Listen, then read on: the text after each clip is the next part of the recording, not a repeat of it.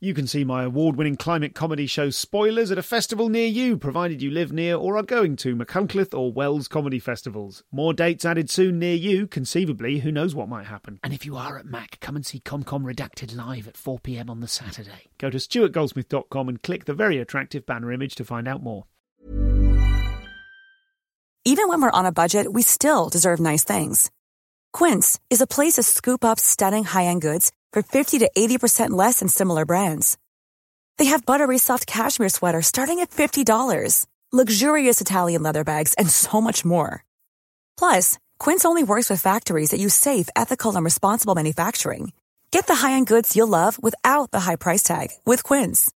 Go to quince.com slash style for free shipping and 365-day returns. This is a podcast from comedianscomedian.com.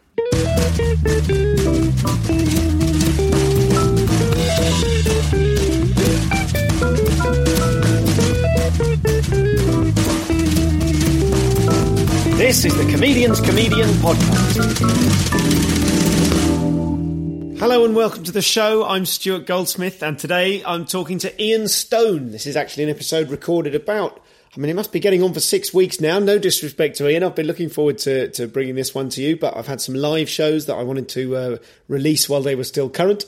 Um, and so this one has been kept in the can. Uh, another couple I've mentioned a few times that uh, I know you'll all be gagging to hear is I've still got Dara O'Brien and indeed Matt Lucas, uh, both safely stored on my hard drive. Not just episodes, the actual people. Um, so uh, don't worry that there's not more stuff to come. I don't know if you were worrying that.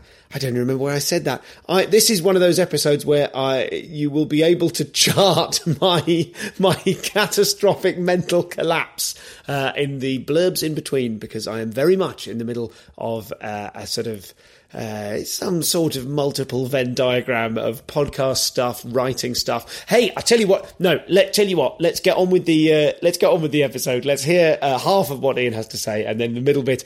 Uh, I, it's it's really good. This was a really good conversation, and uh, I'm sure you're going to enjoy it. And then in the middle point, I will excitedly say two things to you that uh, that I'm excited about. So, without further ado, let's hear from the brilliant, brilliant comic. He's a store headliner and uh, I, have gigged with him all over the place. He's one of those guys who has just got fingers in many pies. Very, very experienced, and uh, but does that add up to uh, the perfect happy life as a comic? Let's find out. This is Ian Stone.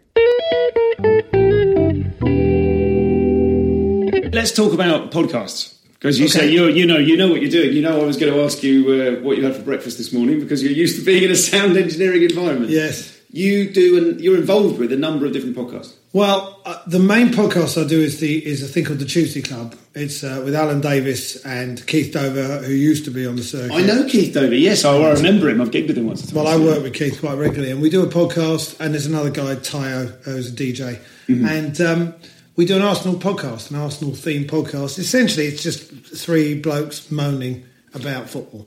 Okay. And and it's we've been doing it for five or six years, and we uh, we do very well. People really like it, and obviously having Alan helps. Mm-hmm. And um, we that is it. It's moaning about Arsenal, but in a funny way. And apparently, we're funnier when we lose. Okay. So over the last five years, it's been bloody funny. Okay. okay. Essentially. Um, and do you prepare for it, or is it just you turning up and having a natter? we watch football and then we go and talk about it. And it and it. The thing was, we got asked to do it um, years ago, and and we all sit together. We all go to the games, and we have a shared history as well. And and the thing with any broadcasting, it doesn't really matter what it is. Chemistry is the key. Mm-hmm. It seems to me. And and we have genuine chemistry. So when we're sitting there going, remember that thing 15 years ago when we did this? And and we're laughing a lot at each other's jokes, and, and people like listening in. It's I mean, people have said it's like a pub conversation, only it's funny. Three of your funniest mates. yes, yeah, essentially, yeah, okay. and that's and so I um, I've done that quite regularly for the last five years, almost okay. every week through the season. And you're it's interesting because you're someone who seems to me to have created. A, how should I put this? I was going to say you've created a very nice life for yourself. You seem to do like you do a, a, successful podcast talking about the thing you love with your friends, mm. and you, you, as a comedian, you're you do the store, you do the cutting edge. You're sort of you know you're known as someone who regularly turns over loads of material. You don't certainly you're not I suppose what I'm trying to say is you're someone who's been in the game for a long time without getting, without certainly on the outside, without seeming to be in any way kind of bitter or cheesed off that you didn't make it further or anything like that. Do you know what I mean? You you seem like oh, I've got everything I need. Well, that's that's nice that you say that. I um, I, I tend to keep any bitterness to myself and at home. Right, that's the truth of it. I mean, people say, "Oh, you seem, you know, you're you're always in a pretty good mood," and but I, I you know what? It's a work environment, and if I'm going to a work environment, I'm, I, there's bits of me that I leave at home. I don't bring that out with me. Um, obviously, on stage, if I'm feeling a bit low, then I'll just moan about what's annoying me, and that that's useful. That's a little escape valve. But no, I'm, I'm trying to make my life as, as, as good as I can, and, and my work life. You know, this is a job that you can make into what you want it to be, right? So, what I've discovered, the football. I know we were just talking before we started, mm-hmm. but you know nothing about football. But football is a thing that I, I'm into. I go to football and I talk about football, and that has sort of become quite a big part of my career. What with one thing and another, sport generally, and and uh, I'm lucky enough to have had a few nice gigs out of it, and then the stand up on top of that. Well, I enjoy doing it, so so and I, all I've tried to do is just hone it down to the gigs that I like doing. Okay, and and and um, because I've got a few extra bits and pieces, I'm able to do. That. You can just do that, so you never get to a stage, I suppose, where you're thinking, "Oh Christ, this one again," because you've taken those out because you've been able to. Um, yeah, in general, I really, I rarely gig outside of London anymore. Uh, not because I don't like the rest of the country, just because I don't want to travel. I mean, mm-hmm. the travel is the th- it, it, kills you. Really, it's hard, and I've done enough of it. I've been to every motorway service station in the country. I've been to most towns, aside from Derby and Blackpool. I've, I've You've never been to never Derby, been to Derby or, Blackpool. or Blackpool, but I've been I've been to Derby for a football game. Okay. But I've never been to Blackpool, which if you is odd if you think about com- comedians. Sure. Almost every comedian went to Blackpool. Uh, I've never been, never been. Don't really want to, to be honest with you. But you know, English seaside towns, I'm not that keen on, as in general. Um, but I tend, I've, I've, just wanted to hone it down to the things that I like, and and most of the time, no, I don't get that feeling of oh no, not this again. Because mm. if I do, then I stop doing it. Mm. If I and because I'm I'm able to, then that's worked out quite well. So, which rooms do you look forward to then? Which ones have made it through the filter of um, I, I, I, love doing a store. It's a great room. It, it's just a great room. Four hundred and eight people, I believe, and it's got a load. that, that is that is the answer of an experienced pro. Well, somebody told me. Somebody told me four hundred and eight, and I've, I've never been plus bothered, Graham in the sound booth. Plus Graham in the sound I've never been bothered to count the seats, but that's what I'm told. Four hundred and eight okay. people, low ceiling, semicircular stage. People are close to you. It's a perfect gig, really. Uh, I mean, there are other lovely gigs. You know, I, um, there's a little gig in London now called Top Secret that I really like. I know it well. Um, yeah.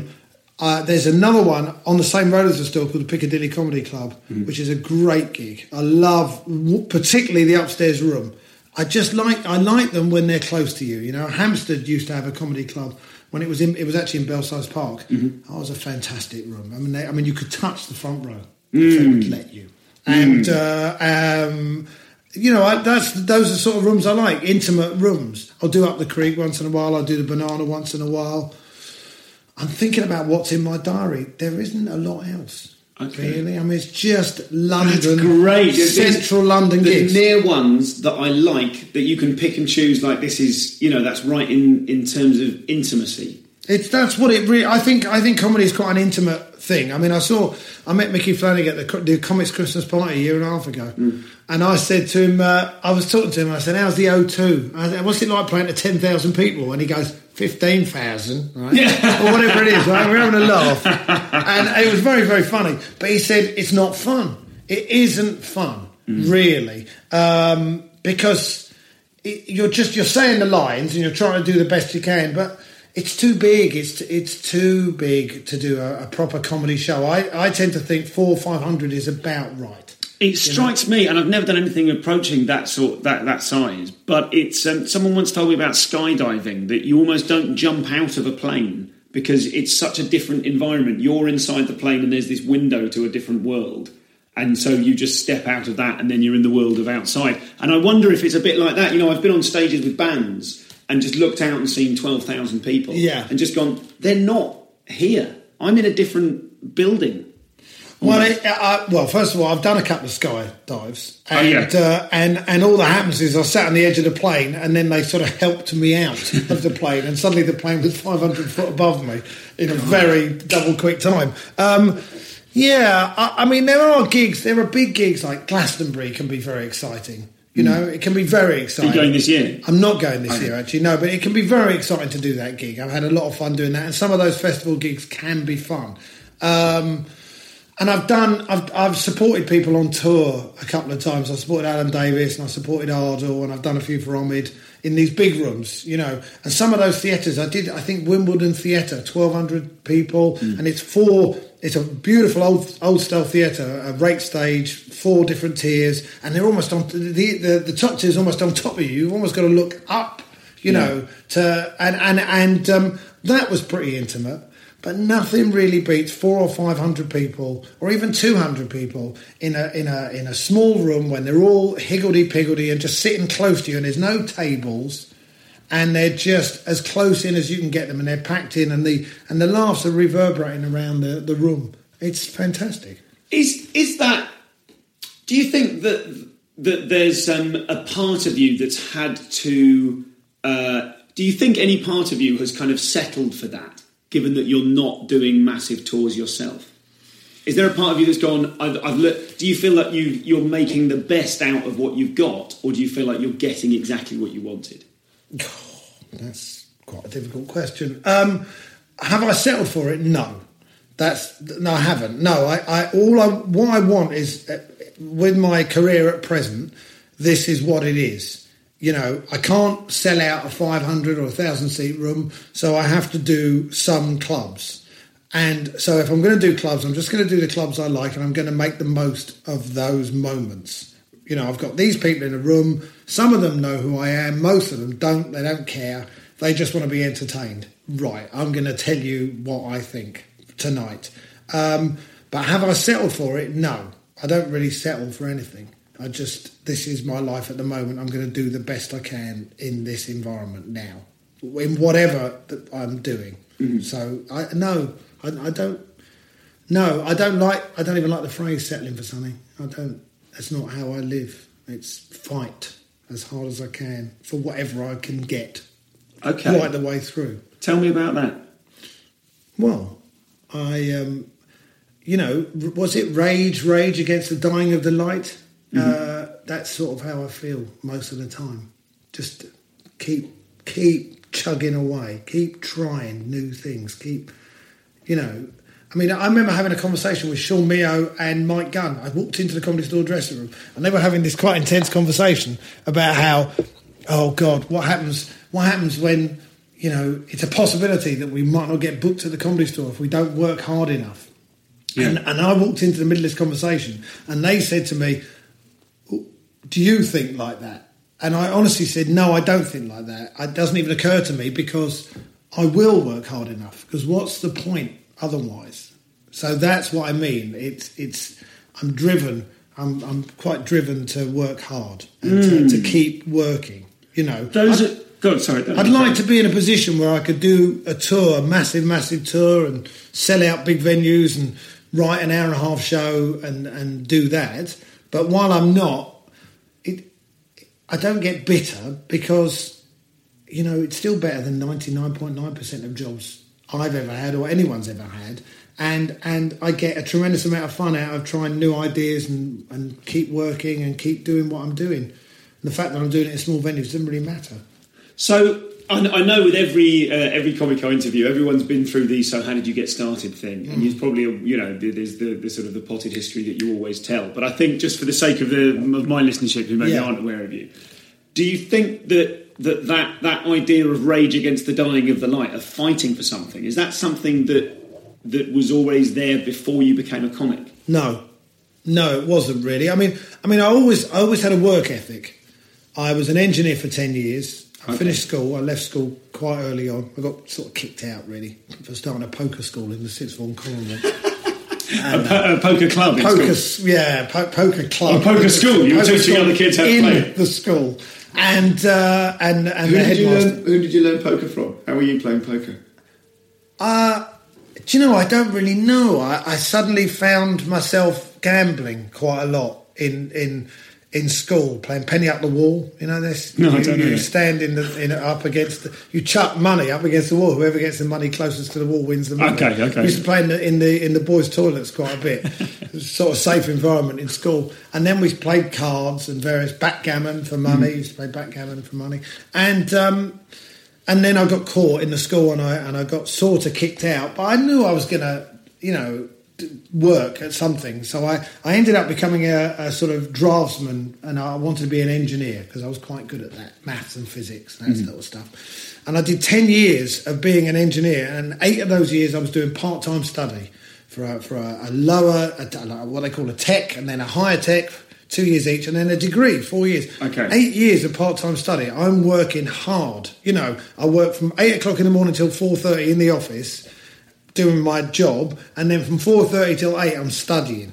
Most of my first eight or nine years of doing an engineer, Okay. being an engineer, and then I became an engineer, and then I thought I don't want to be an engineer, so I left after ten years. Did it did it occur to you during the process of working that you m- might get to the end and not want to do it? You didn't No. have any doubt about it. You No, just went, I was this just is what working. I'm doing now. Well, uh, you know, I was sort of a, I was say good Jewish boy, but I had that sort of ethic of, oh, I'm going to, I'm going to do, if I'm going to do something, I'm going to do it properly. This is, I've always had that, and so I, I studied and I worked hard and I got my degree. And uh, I saw the picture of myself the other day with the mortarboard and the little thing. it's ridiculous. And um, and then I got my degree, and then I slowly just thought, oh, is this it? I, I don't want to do this. So I, I decided I want to do something else. So I I um, I was with my partner Rosie, who I've been with since I was twenty one. And I decided I want to go to the Far East, India and the Far East, to find myself, you know, as people do.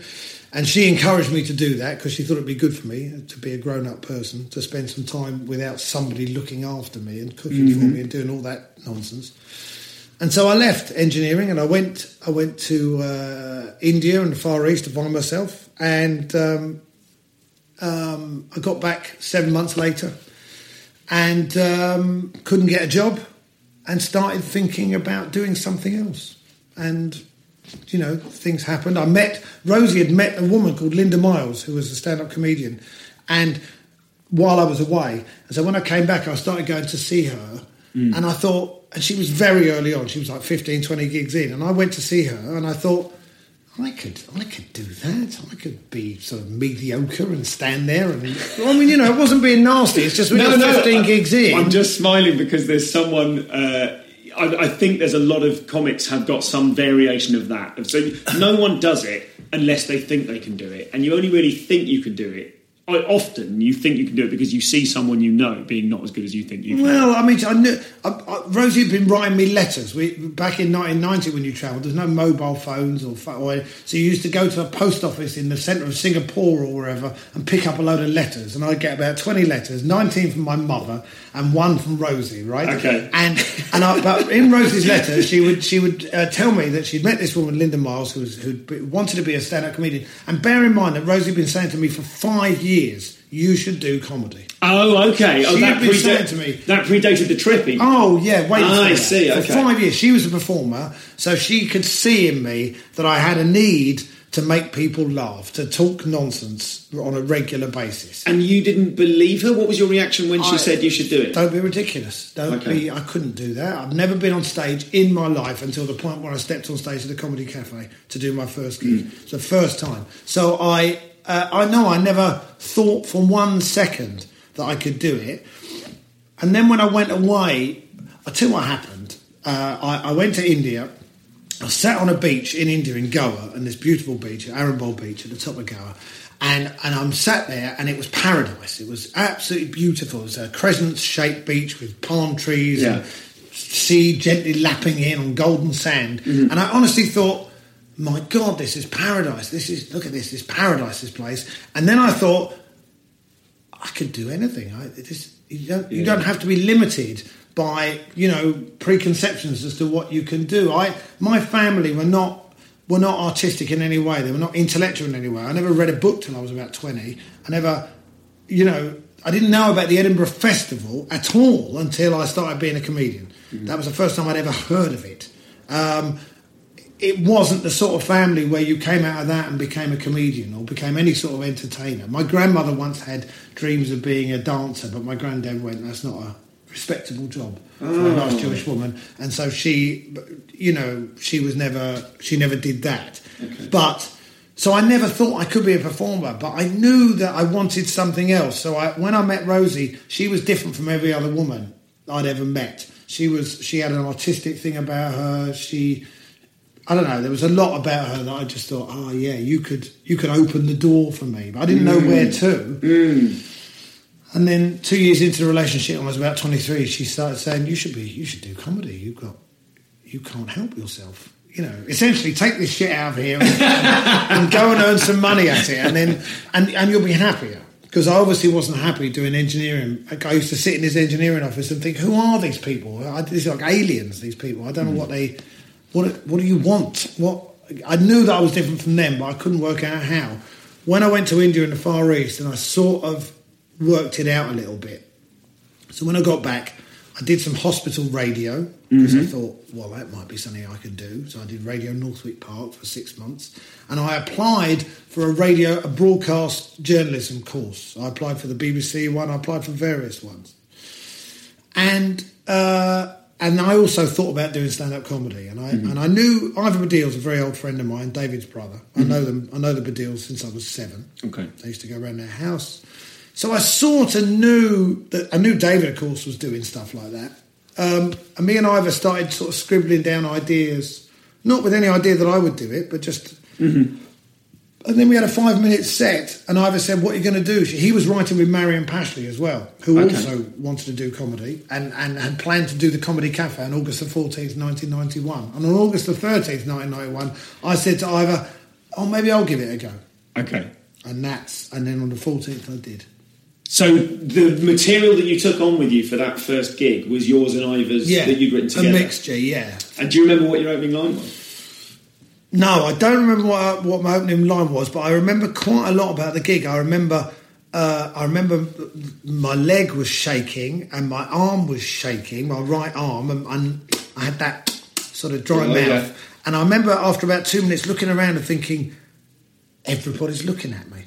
What? Everyone's looking at me, and it was it's the first time I'd, I, I'd never experienced that feeling on stage and and also and I I don't think I got any laughs, not that I can remember, but I do remember Rosie sitting in the audience and there were two guys sat behind her, and they one of them said, uh, "Good material, terrible delivery," right? Okay.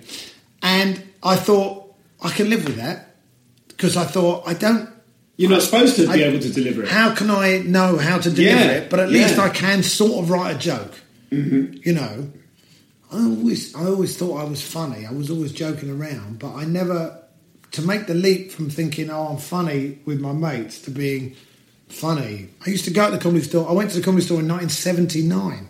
oh my god. Uh, sorry, you know what? I said I hadn't been on stage. I had been on stage, but it didn't really count because I got put down for the audience spot in 1979 at the original comedy store. Okay. And Tony Allen, Tony Allen, Tony Allen, who was the compere after Alexei Sayle, introduced me at three o'clock in the morning, and I went on and said, uh, uh, because he said, "Please welcome Ian Stone," and I thought, ah, well, he said my name, I have to go on. I'm a drunk seventeen-year-old. So I went on. I went. Uh, two lepers walking down the street. How are you? Mustn't crumble. Right was one of the jokes I did. And Was that an booed original off. joke? Yeah, It was was an it? old joke. Was an old joke, and I got gonged off at the comedy store. So I didn't do it again. I didn't even think about doing it again. It was Sure. just a thing that I It did was when just I a was drunken 17. fun Yes. thing. Okay, yeah. When I went back and did an open spot at the comedy store 13 years later, Don Ward said, "You've been here before." no Yeah. way. And I said, "You, you, no." I was. It was like a two minute. He said, "I recognise the nose." and I went, "Okay, thank you." I think so. That's and I and I ended up, yeah. That's that's how I started. So this is Ian. We'll get right back to him shortly. Uh, we we cover lots of ground in this episode, so I, I won't say any more about it for now. Um, a couple of things I'm excited about. I did. Now, do you remember Kyle Kinane in his episode ages ago? A couple of is it, can it be two years ago? Was it last year? Not sure. Some of you will know. Um, Kyle talked about a thing which I, I've also heard uh, used in reference to Chris Rock of simply taking your script and reading it out in a deliberately dull monotone in front of an audience to find out whether it's actually funny. Well, I did this last night, or a version of this, at a preview uh, held at the brilliant Betsy Trotwood, which is a, an excellent pub in Farringdon. Uh, that was organised by Richard Sandling. My, uh, my, I was, I was thinking I, I should have some sort of phrase to say about him. My, my soi disant. I literally don't know what that means. Could be anything. My, my guardo camino. That means road guard. Um, he's a good dude, Richard. Richard, he and I used to do a double act together called Kiosk of Champions that's always threatening to somehow be resurrected for some sort of insane one off special. Nonetheless, Richard was there, uh, as was John Henry, the story beast. Uh, more on him in a future episode, I'm sure. Very exciting comic. Uh, Richard's dad, brilliant Peter Sandling, uh, and a chap called Phil. And because those were the only audience members, we were going to can it. And then I said, well, why don't I, why, not why don't we, why don't I? I elbowed my way in and said, listen, can I just use this as an opportunity to write out my show? Because in the life of my show this year, I've been keeping it unwritten. I've been keeping it on scribbles and notes and mostly live and on stage. And just in the last week, I've started to go right. Let's condense this all. Let's draw all the draw the strings of the the show pouch together, uh, and let's actually nail it down and go right. These are the actual uh, lines. These are the jokes. So I gave it a try because I had most of the, most of the show written out, and it was incredibly useful. And I've come away from it feeling really confident in the material of the show. And I, I think the the the mission that I'm on at the moment is in trying to not perform because I just, you know, it's been 20 years of, you know, of uh, what we used to call at Covent Garden pizzolics, you know, a load of bollocks with a great deal of pizzazz. Um, and I just think that that's been getting in my way. It's been sort of cluttering my my performance and cluttering my perspective as well on, on my shows. So here was the thing. I, I sat there and in front of four nice men, we were underground, and at one point it did feel like some awful meeting, a very sort of male environment. Yeah, let's let's make some uh, some plans underground. Um, but we were we they sat they very politely listened to it and it x-rayed the show completely it really made me go oh that concept definitely works because i've just said it and they're laughing this concept is suddenly you know a, a, glaring moment when no one is is laughing because actually that's a thing i'll normally do with charm or glibness or some sort of energy or joie de vivre or something and that is really good to know because i think going forward it has made me realize that um, that I can trust the stuff. Not all of the stuff, some of the stuff I cannot yet trust.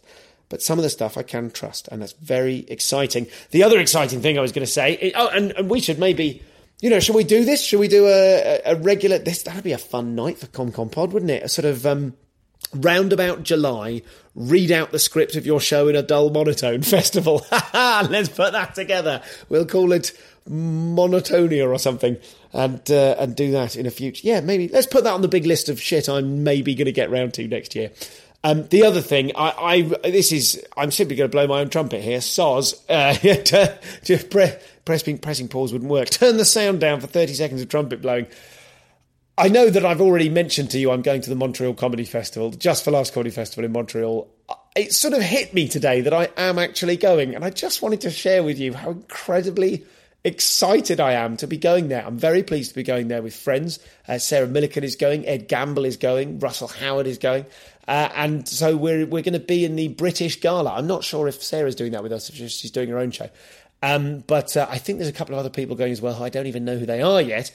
And I'm so excited because I remember watching Vic Reeves and Bob Mortimer doing Lucky Carpet. Even be, even before that, probably in my mid to late teens, I remember Drew Carey doing his routine. I even remember it. His opening line was, Hey, no shit, I know what I look like. I look like the guy off the X ray specs commercial in the back of the comic book. And he really did. All of his stuff about, hey, at least it ain't snowing, pokey poke, poke, poke. I remember all of that. I was obsessed with that. That was the sort of comedy that I was watching as a teenager and never imagining that I might one day get to go. So, um, I, you know, that's, that's all much of a muchness. I just wanted to share that with you because I, it just, kind of clobbered me today. I, I suddenly thought, oh God, I'm actually going to go there. And uh, and maybe struggle as Vic and Bob did memorably uh, in front of an audience who really didn't know what to make of their "It's My Lucky Carpet" song. I thought it was quite brilliant. Um, thank you for your donations. Uh, very much appreciated as ever. I did a live podcast with Gavin Webster at Durham University. Thanks for Oscar Korononka, I believe that's the pronunciation, uh, for organising that. Thank you, Oscar. Much appreciated. Really good conversation with Gav Webster. Uh, really wasn't what I was expecting at all. He's much kind of he, he I, I, don't know if it's guarded necessarily, but he was very chatty backstage. And then I think my first question slightly curveballed him, and and or, or maybe it was simply that his answers were very very thoughtful. They were. He he was very revealing, and they were very thoughtful answers. But it, it was kind of it was a more I suppose it was about intensity. It was a more intense interview than than I was expecting. I was expecting something a little bit more chatty, but we, I mean, it's definitely a, a solid ComCom interview. So you can look forward to that. Um, and why did I mention that? Yes, because at Durham, a couple of you came along. Thank you guys. Thanks to those that did. Um, and uh, came along and, uh, and pushed a crumpled fiver into my hand. Thank you so much. Uh, if you're a student, that is the student rate, is a crumpled fiver. If you've got a crisp one, please crumple it before you donate it. Uh, those of you listening remotely, online, all over the world, uh, I'm still gratefully accepting your donations. Info at comedianscomedian.com is the email address and not the place where you can donate, although you, you can uh, you can, if you want, someone wanted to, to, to cut out the middleman on the PayPal transactions and recently emailed me an Amazon gift voucher to info at comedianscomedian.com. Pretty smart thinking. Well done, Tom. Um, so uh, if you'd like to do that, you can. But of course, I meant to say comedianscomedian.com is the web address. You can click the PayPal button uh, and you can donate me something minus 2.7% or whatever PayPal take just to say thank you for the show. If you'd like to support it, it just makes me feel every one of those donations, as well as being something with which I can, for example, put myself up in a hotel in LA during the podcast festival and try and get you some sweet interviews, as well as having sort of tangible financial benefits. Uh, it's also kind of a pat on the back, and I really appreciate that. I know that you're enjoying this show because you tell me, and so do tell me. Uh, attach a donation if you will, or just email and, and let me know you're enjoying it. Let me know which episodes are your favourites, which ones you wanted to share with other people, which ones that you wanted that, that made a difference to your life. Just just let me know. I'm always interested to hear, and I'm really enjoying the the various incredible myriad relationships I now have with uh, with comics and comedy fans all over the world. So so thank you all for listening. Um, that got a bit uh, got a bit that got a bit Goldsmith. Um, coming up soon, Nazeem Hussain I think we'll do next week. We've got Gav Webster. You can still buy tickets. You can almost not buy tickets for Adam Buxton at Soho Theatre on the 7th of July. Uh, remember to use the code FAF, F-A-F-F at sohotheatre.com. I think we've sold about 70 and I believe the venue seats 100, so get in quick. Uh, Daliso Chaponda coming up soon at the Hilarity Bites Comedy Festival uh, in Darlington. Uh, and I bumped into Roisin Conaty on the street only earlier today. And we'll def- definitely get Roisin on soon. I believe Michael Che is coming on soon. Uh, we've got there's a bunch of people, Ellis James, Andrew Watts, people I've seen. I've said, yeah, let's do it. Let's let's get on it. And I've, I've yet to book in. And then, of course, the Edinburgh run with such diverse people as Aisling Bea, Katherine Ryan, Joel Dommett, uh, Stewart Francis, Jason Byrne. Uh, hopefully, no, I'm not going to say that name because I'm still hoping that they that they confirm. I'm not, I'm not going to officially announce it until they have. But some real biggies. So uh, you can come and see that, of course, every night at the Edinburgh Festival in during the last two weeks, apart from the 19th. So not really every night in many ways, um, but basically the last fortnight of the festival, 11 p.m. underneath Black Medicine, and come and see my show not read in a dull monotone, but performed brilliantly at 4:55 p.m. at the Canons' Gait. That's enough chat from me. Let's get back to the brilliant Ian Stone.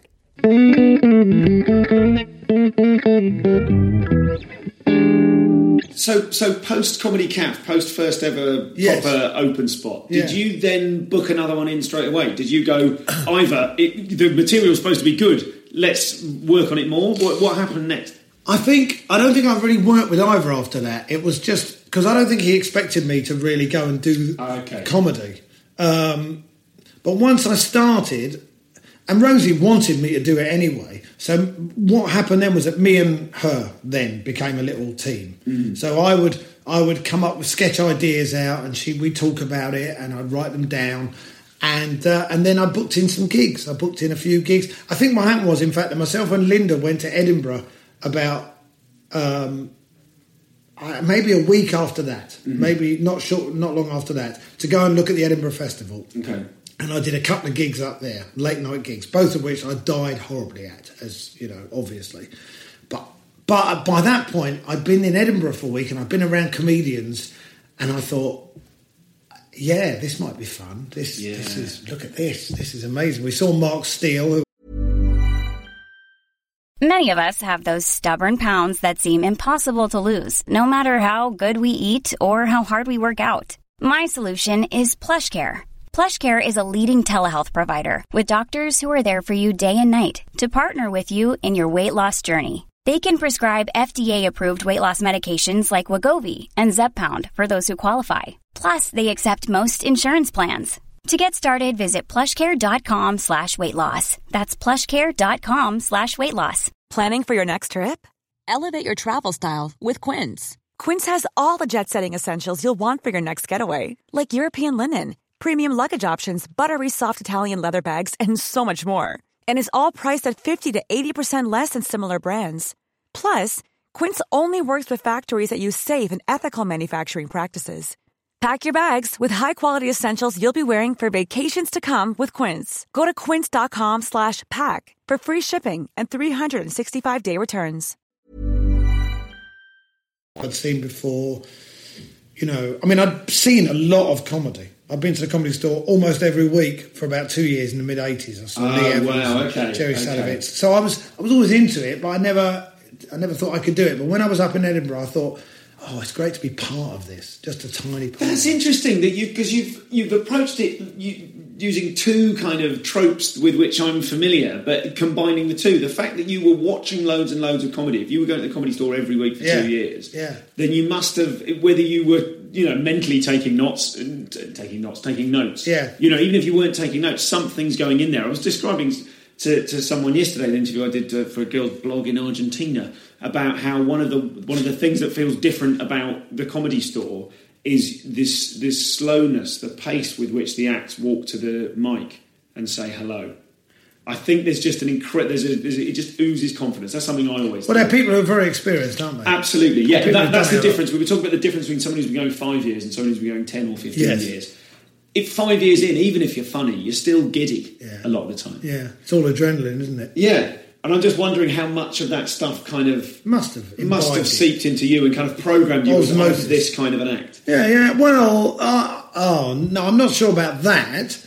I, I wouldn't say that it, it it shaped what I became 13 years later or 15 years. I say 13 years uh, because that's the point when I felt like I really knew what I was doing. By the way, 13 years in. 13 years in. It- Was that is that based on a particular gig or a particular no, bit of uh, learning? What was the no, moment? No, just uh, um, I just thought I don't really care now. I, I know this stuff's funny, and you're going to laugh at it, and it, and comedy became less important, and because of other things going on in my life, Mm. comedy became less important, and and suddenly. I, I, call it passionate indifference, right? I care deeply and I don't care at all, right? Yes. So I want to be as good as I can be, but I don't care whether you like me or not, all right? Because you're going to like what I'm saying, you're going to find it funny, and if you don't, it's your fault.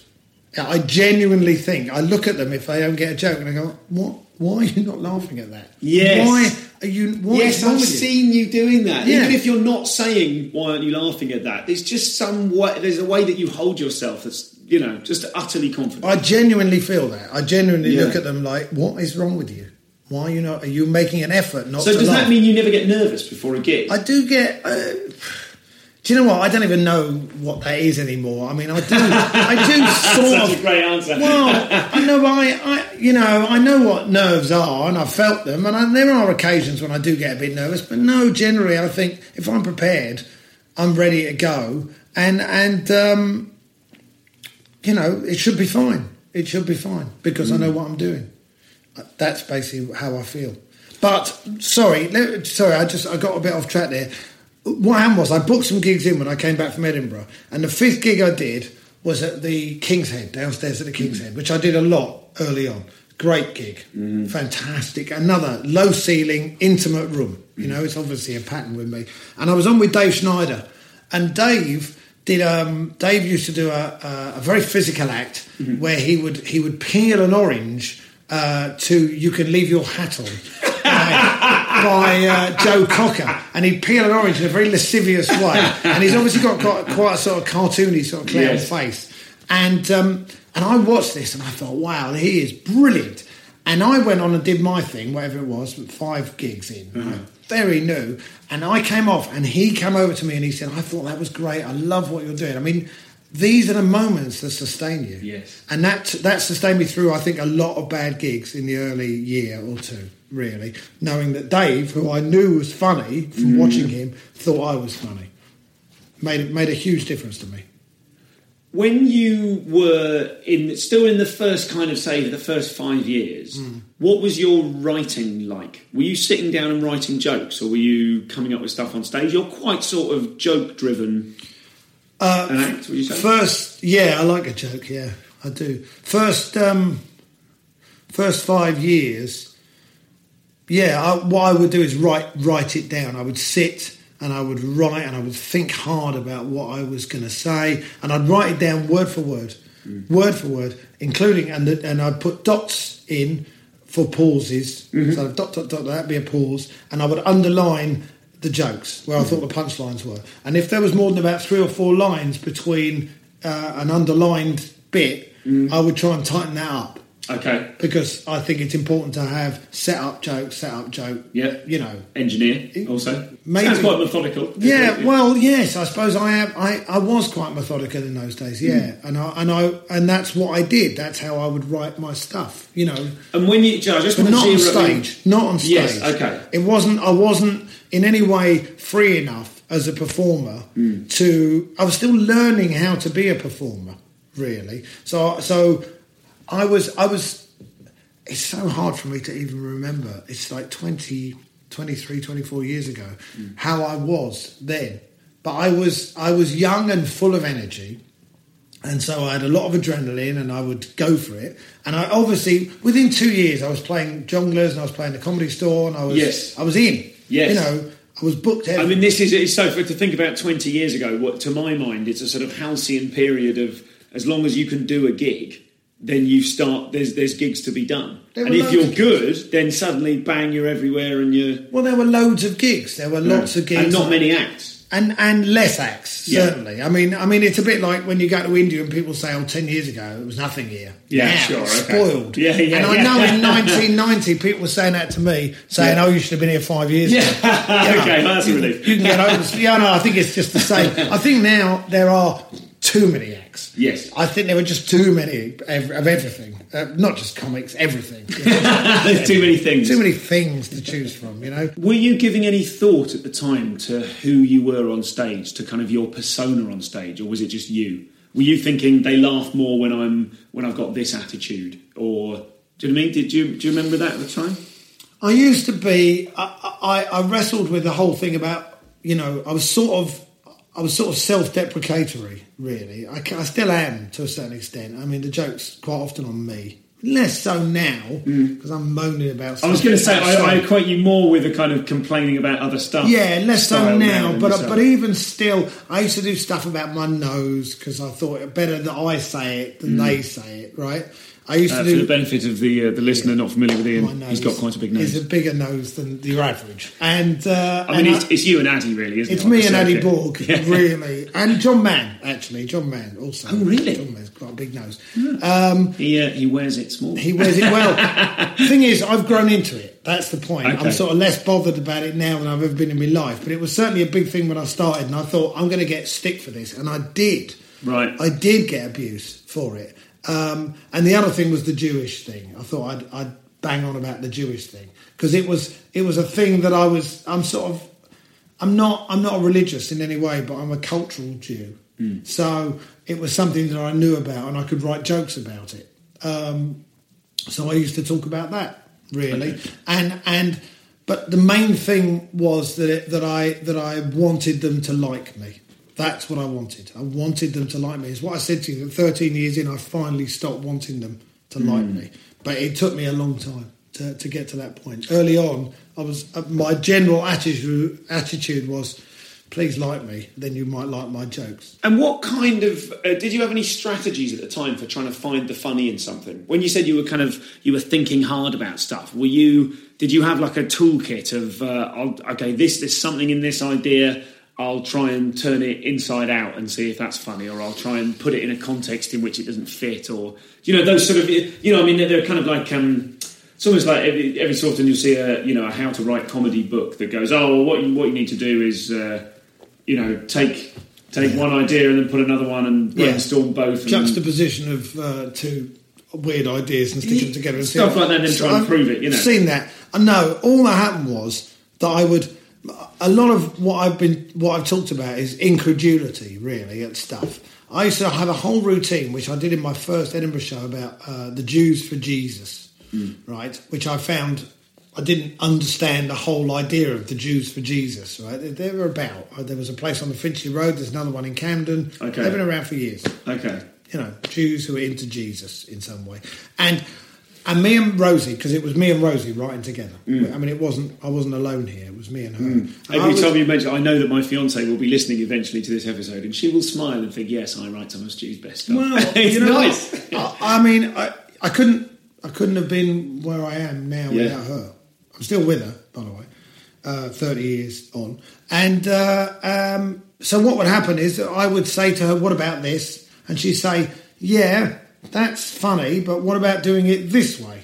She was really the one that who sort of taught me how to do this, and I would then go ah, and then I would come up with a couple of jokes, and she'd laugh, and I'd write them down, and then we'd work on that. And the Jews for Jesus thing was a was a I remember it. I don't remember the ins and outs of it, but I remember it being a long, like five six week period when we constantly talked about it and talked about it and talked about it and worked it. And every so often we'd, oh, there's a bit there. Yes. And, and we'd open it up a little bit. Um, so I suppose we, co- we, we'd start with an initial concept and then we'd open it out through endless discussion, really. And I'd try it out at clubs and then I'd come back and she'd say, all right, what happened tonight? And I'd say, well, that bit worked, but that bit didn't go. And sometimes it'd be because I'd deliver it wrong, and sometimes it would be. She used to come to quite a lot of gigs and watch me, but sometimes it would just be because you know we had the ideas the wrong way round, and so we we, we it's like a scab you pick at, right? Mm. I suppose, really, and you just keep trying to find that the thing underneath. When you're writing for or for or with other people, you've written on other TV shows. I've done a couple of bits and pieces. I've written. I've written with. Uh, I've written with Omid. Okay. with Omid. Uh, Okay. And I go round to Omid's house, and he said. He says he, he comes up with ideas. What do you think of this? And I go, I'll tell you what I think of that. And I go, and and and he'll write some of it down. and He'll use bits and pieces. Okay. You know. Okay. And uh, what I was going to ask was when you when you do that kind of writing, or when if you've done mock the week Yeah. and you get the package of this is what we're talking about, um, do you try to either, either consciously or unconsciously? Does it follow that same pattern of I'm going to moan about this? Do you know what I mean? That if someone goes, "Here's my idea," like, like as you just said then with Omid. If, if he says, "What do you think of this?" and you go, "Well, here's what I think of it," you know, does it follow the same pattern? Can you kind of whip up that the the creative anger? Yeah, it's it's indignation. I Indignation, that's It's indignation, and and yes, I can. I can. Can you turn it on? Can you apply it to a thing you don't actually care about in Yes. order to see Oh, what the jokes would be? Well, I suppose it's not that I don't care about it. It's just I've never thought about it. I suppose. yeah. That's, and, there, and as soon as you think about it, you'll find it annoys you. and I probably it will probably annoy me in some way. You know, Omid's talking about Middle Eastern politics or whatever, and there are a lot of things about Middle Eastern politics that bother me greatly. So we just get into it and we have a discussion. And it's it's a two. You know, I like working with other people. I enjoy it, but I don't do it that often. I do it. I do it from. You know, I do a TV show on on BT. yes, there's Uh, uh, football, football, on. The football's on, yeah. the and I get on. me and two comics, and we sit around and we talk about football for an hour, Yeah. and I, I host it. But I write, we write a script. Myself and a mate of mine, Simon, who I've known since I was eleven, who's uh, uh, a really funny guy, Hmm. and um, we we meet up on a Thursday. And we um, and we, we talk about football for four or five hours, and we write down some jokes about particular subjects, and then we put them in a script form. And Okay. you know, it's a very collaborative. We write the script together, and it's Yeah. much more fun than sitting alone. Much more Yeah. fun.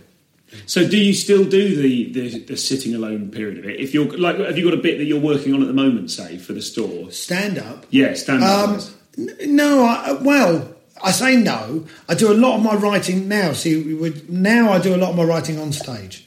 Okay. Now I I I don't have any plan at all. I have any idea what I'm going to say. I've got stuff that I think, oh, I might do that, I might do that, but I don't. So I walk. So I basically walk on with a clear head, start talking, and see what happens. Really, like at the store on a Friday night, Anywhere. you'll, you'll walk on and knock. You won't plan your opening move.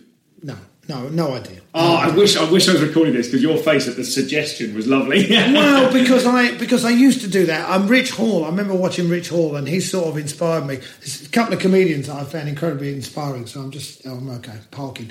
Um, um, uh, Mike Wilmot.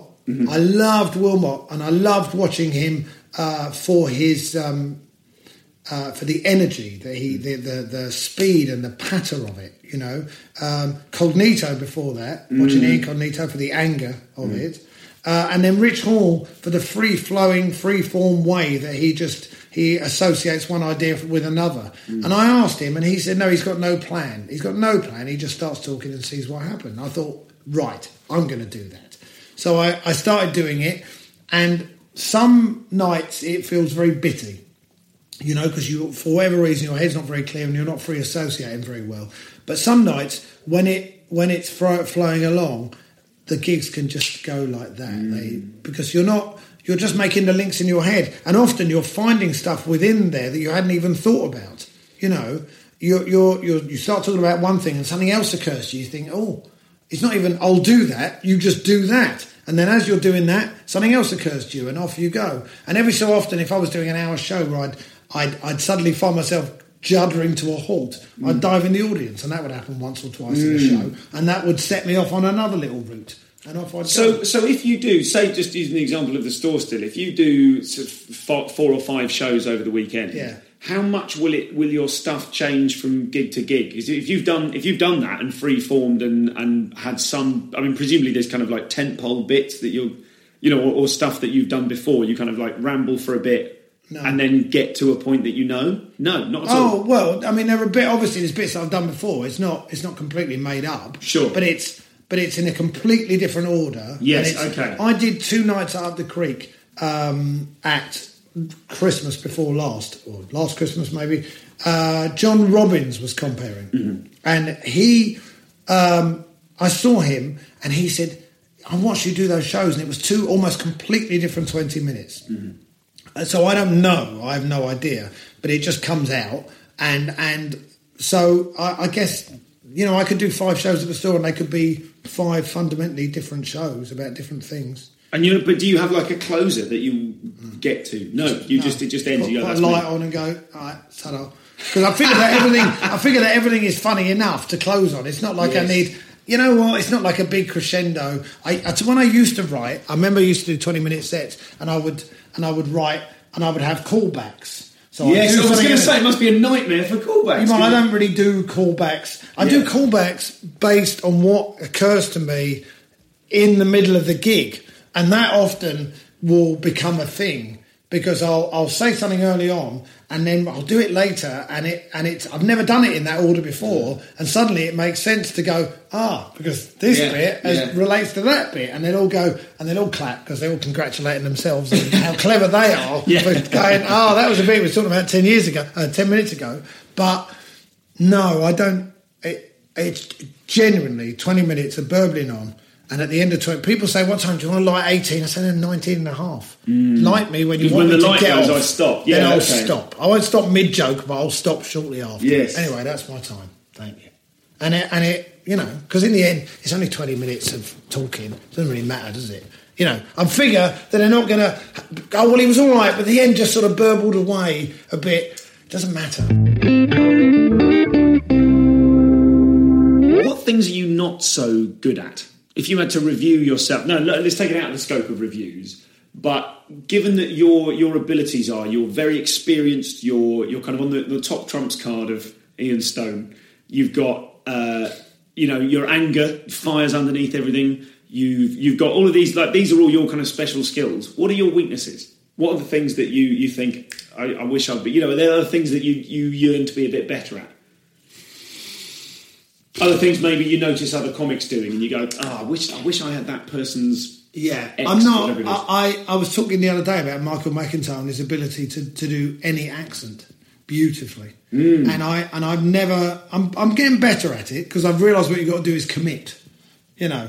Uh, so getting, Is that right? Is that the I think secret? so. I think so. Basically, well, it almost ahead. when you're when you're doing it, you almost feel like a caricature of it. That's it feels like a caricature. Yes. but it's a comedy performance. The whole thing, to a certain extent, is slightly caricatured. So, uh, yeah, that would be useful. Storytelling. It's never been. I'm not a storyteller. Not really. I mean, I can tell stories, but we said earlier, I like gags. I really like punchlines. Jenny Eclair said to me once, just because they're not laughing doesn't mean they're not listening.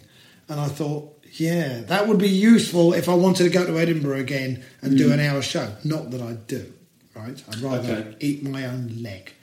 But, but I, uh, I think storytelling, you know, that sort of. I mean, in the end, I'm almost, we're almost talking about things that I'm just not. I'm not a storyteller, you know, and I, I don't even. I don't even want to be a storyteller, really. It would just be, I suppose, a useful thing that I could. Sure, but is there is there? I'm not very good at that. I'm not very good at that sort Yes. of storytelling thing. Is there anything you're not that you would want to be?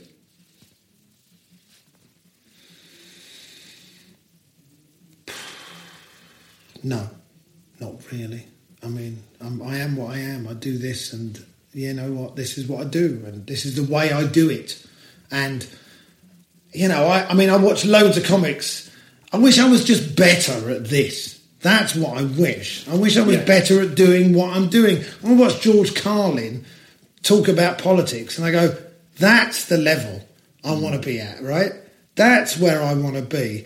Um, you know, it's it's that sort of thing, really. It's watching other comics. I watch Bill Bailey burble on about nonsense, and I think that's the level I want to be at. I watch Dylan Moran and and his the way he does things. I watch Boothby Graffoe and how you know there's so many people. Omid, I've worked with Omid a lot, and he is an amazing performer, way better than me, right? Hmm. Way better than me. Gets away with what I think he would admit is sometimes it's not that good a joke, but it doesn't matter because he just they love watching him and bless him.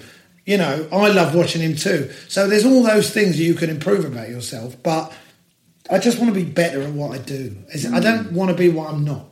You know, I mean, I say storytelling. I never wanted to be a storyteller. Really, I just like making. I like gags. I, I genuinely like jokes. Do, do you have a sense of what you would need to, what specifically you would need to be do, you would need to, to change, or what specifically you'd need to be better at in order that you could get the kind of touring following to be able to fill 500 seats in any city, say? I, I mean, uh, Eddie Izzard. I know Eddie pretty well, and Eddie's, and he does. He says it to a few people, but he's always on at me to tour. Right? He says I should tour. It's ridiculous. I'm not touring, and I think, and that's very nice, and it does get in my head a little bit, right? And I, I'd rather he didn't to a certain to, to a certain extent. But I, I appreciate someone that good and someone that famous and that that famous that successful and good at what he does to think that I'm good enough to do that, right? Um, but honestly, I sort of know that anyway. I just, for whatever reason, things haven't quite worked out in terms of telly profile or stuff like that, and so I don't have that. I can't. But I don't. I don't think I would have to make a fundamental change in what I do to go out and entertain a thousand people a night, and then for them to come away and go, "He's one of the best comics I've ever seen." Because I don't. If you're asking me, I think I'm as good as most people. I don't have a an issue in my head. or I need to get better at this and that. I just, I think that you would. I definitely think that if you do an hour and a half show, you do improve. Mm. I think that you you find a different way of expressing yourself. But the truth is that I don't think I would do things fundamentally differently if I was doing an hour and a half than if I was doing 20 minutes. I mean, I said to you, you said to me before this, I need to watch. Have you got hour shows on tape? Yeah. And I said, no, but watch five minutes and that will give you, that's exactly what I do. And, I, and I don't think it would be any different if I did an hour and a half. I might do slightly more long form stories, but it doesn't, you know, what I do is what I do. So is so is it just a case of not having had the TV profile, or not being particularly zeitgeist, or not having a you know not having the luck that means you're in a different position? It's not. No, listen, I, I've done a couple of mock the weeks, and it hasn't, and I've man, haven't managed really to get a word in, you know, and Okay. and you and I wasn't ready. Right, that's the truth of it. I Is that right? Yeah, I was nowhere near ready. I, I was always intimidated by the whole thing. Hmm. Mm. Mock the week, Buzzcocks. I did a couple. I did a couple of mock the weeks and the Buzzcocks, and I never really did what I could do on them. Right. Um, now I could do them because I don't give a shit now. Yes. Right? I'm I'm so couldn't care less. Uh, and if I went on them, that's the attitude you need. You just don't. You essentially don't accept the premise. You just Yes. This is what I do. So the comics have done well on What the Week. Milton Jones, uh, uh, Stewart Francis have done well on What the Week. In the end, they're just their own. In order for them to deliver their jokes, everything just stops while they do what they do. Yeah. And so, and and and if the joke works, they keep it in, and it looks great. And so, consequently, Milton is now doing 12, 1500 seat theatres. Whereas um, for me, it's a slight. I had to, I had to find a way in, and I didn't do that when I when I did those shows. And if I had, then maybe I would be touring at this And point. do you feel like you only get one go, or maybe you know a couple of shows? You only get one phase of like, we'll try him. You know what? I've, I've, I've got a telly show, right? I've got a telly show that works on BT that I'm presenting every week. And I have good comics who come in and sit and we talk shit about Yeah. something we love. And so I'm on that path and I'll just do that. And if I get Mock the Week or if I get Alan Davies's show or whatever show and I can do well on them, then maybe that'll lead to other stuff. But I can't be getting hung up about that. Let's talk quickly about uh, the army gigs you've done because I oh go on what, what's what's that reaction? What Well, about I know I haven't, I haven't done one for a while, but yeah. Oh, okay, okay. I just noticed from your, but I don't think I've had anyone on the show that we've ended up talking about them before. I'm just, I'm just fascinated. I've never done them before. You do gigs for decompressing soldiers in. in Cyprus. Cyprus, Done them. do- I've done Headley Court for the seriously injured Okay, people who come back with their legs blown off. Okay. And brain injuries, and you do gigs for them. And I've done. I've been to Afghanistan a couple of times. How was that? Just to, I mean, Well, what- was a trip, isn't it? I mean, it's you just go. Uh, do you want to go to Afghanistan? And they pay you quite a lot of money as well. You know.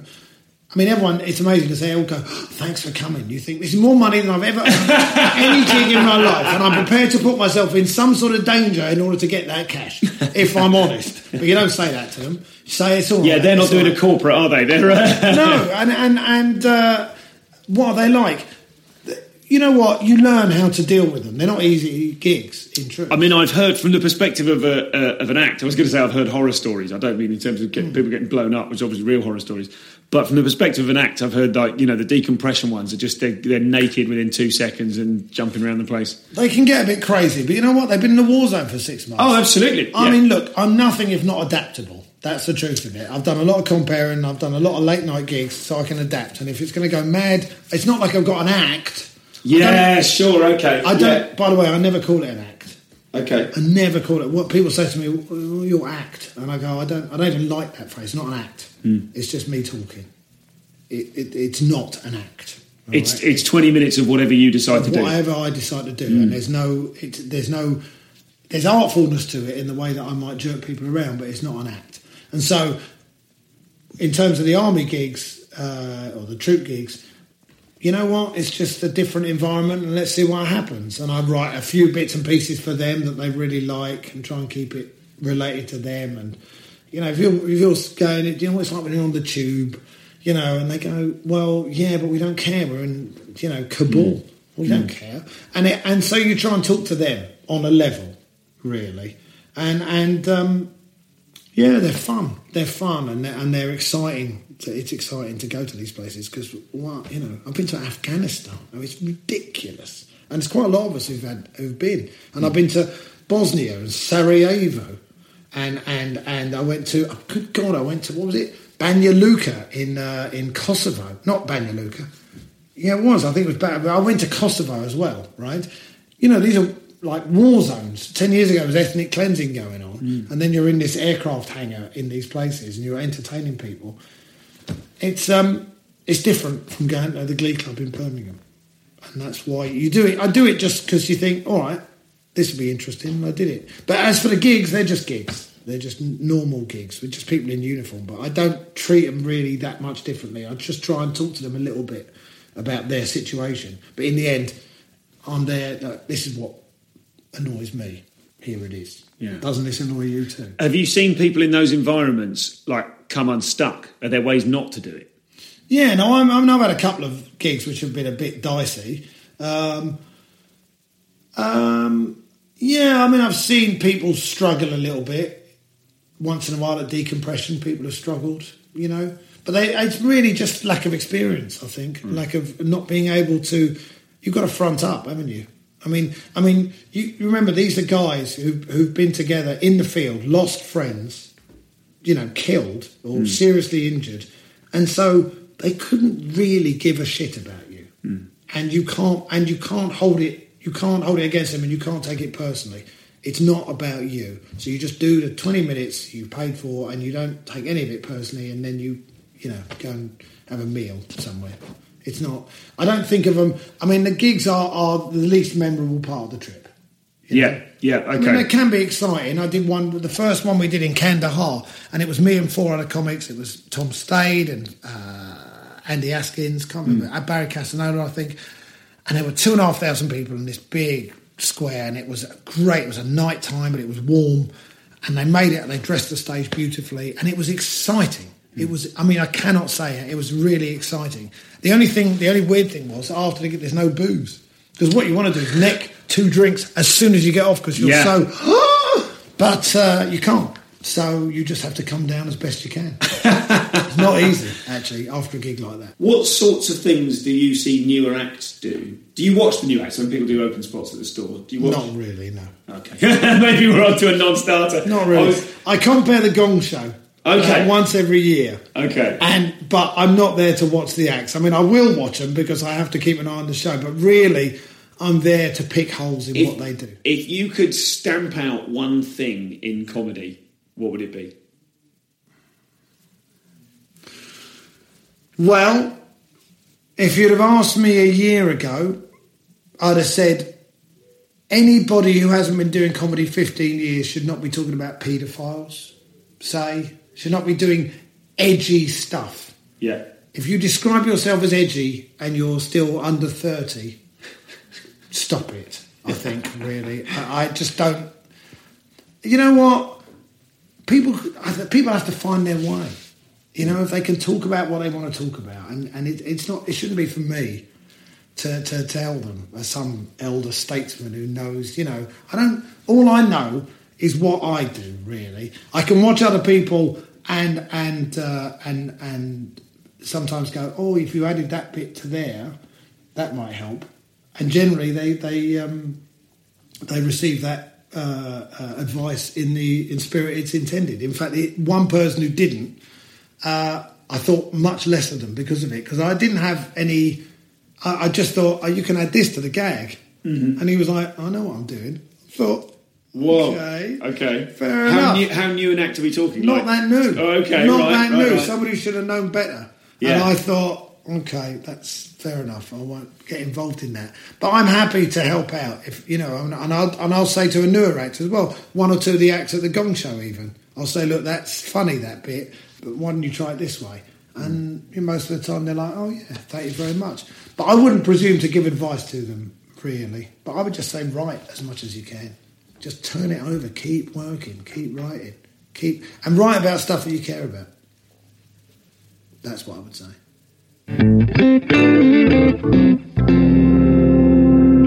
So that was Ian. Thank you so much to him for coming on the show, uh, and thanks f- for coming round my flat and making that all easy. So nice when people can just turn up and it's all plugged in and we're ready to go.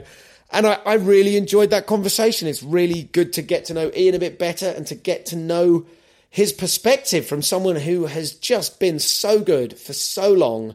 Hearing that that concept of how he doesn't even really know what he's going to do when he walks on at even the store, even or a corporate or a prestige kind of a gig, that he just goes on and has enough gear and enough ideas and enough angles and enough understanding of the basic bare bones of it all that he can just go on and and not exactly improvise but just not know what he's going to say and bring it all together every single time. I've never seen Ian not do terrifically well. So thank you very much to Ian. Thanks to you for listening. Thanks to Nathan for his uh, co-production and editing help as usual. Cheers, Nathan. Uh, coming up next week, Nazeem Hussain. I think we'll do Nazeem next. uh, and plenty more goodies uh, for you coming up shortly. That tailed off. I'm, I'll, I'll leave it there. I've got I've got too much shit to do to be editing out me tailing off. So uh, a lovely little sentence to finish this episode with. Let's all get back to work. Remember, the Comedians Comedian podcast is not recording the Comedians Comedian podcast is not an adequate substitute for getting on with booking things and using the internet. And all of those are fucking no. Let, this is it's tailed off too much. No, we keep we keep it in. We keep it in. It's in. We've tailed off. We're out.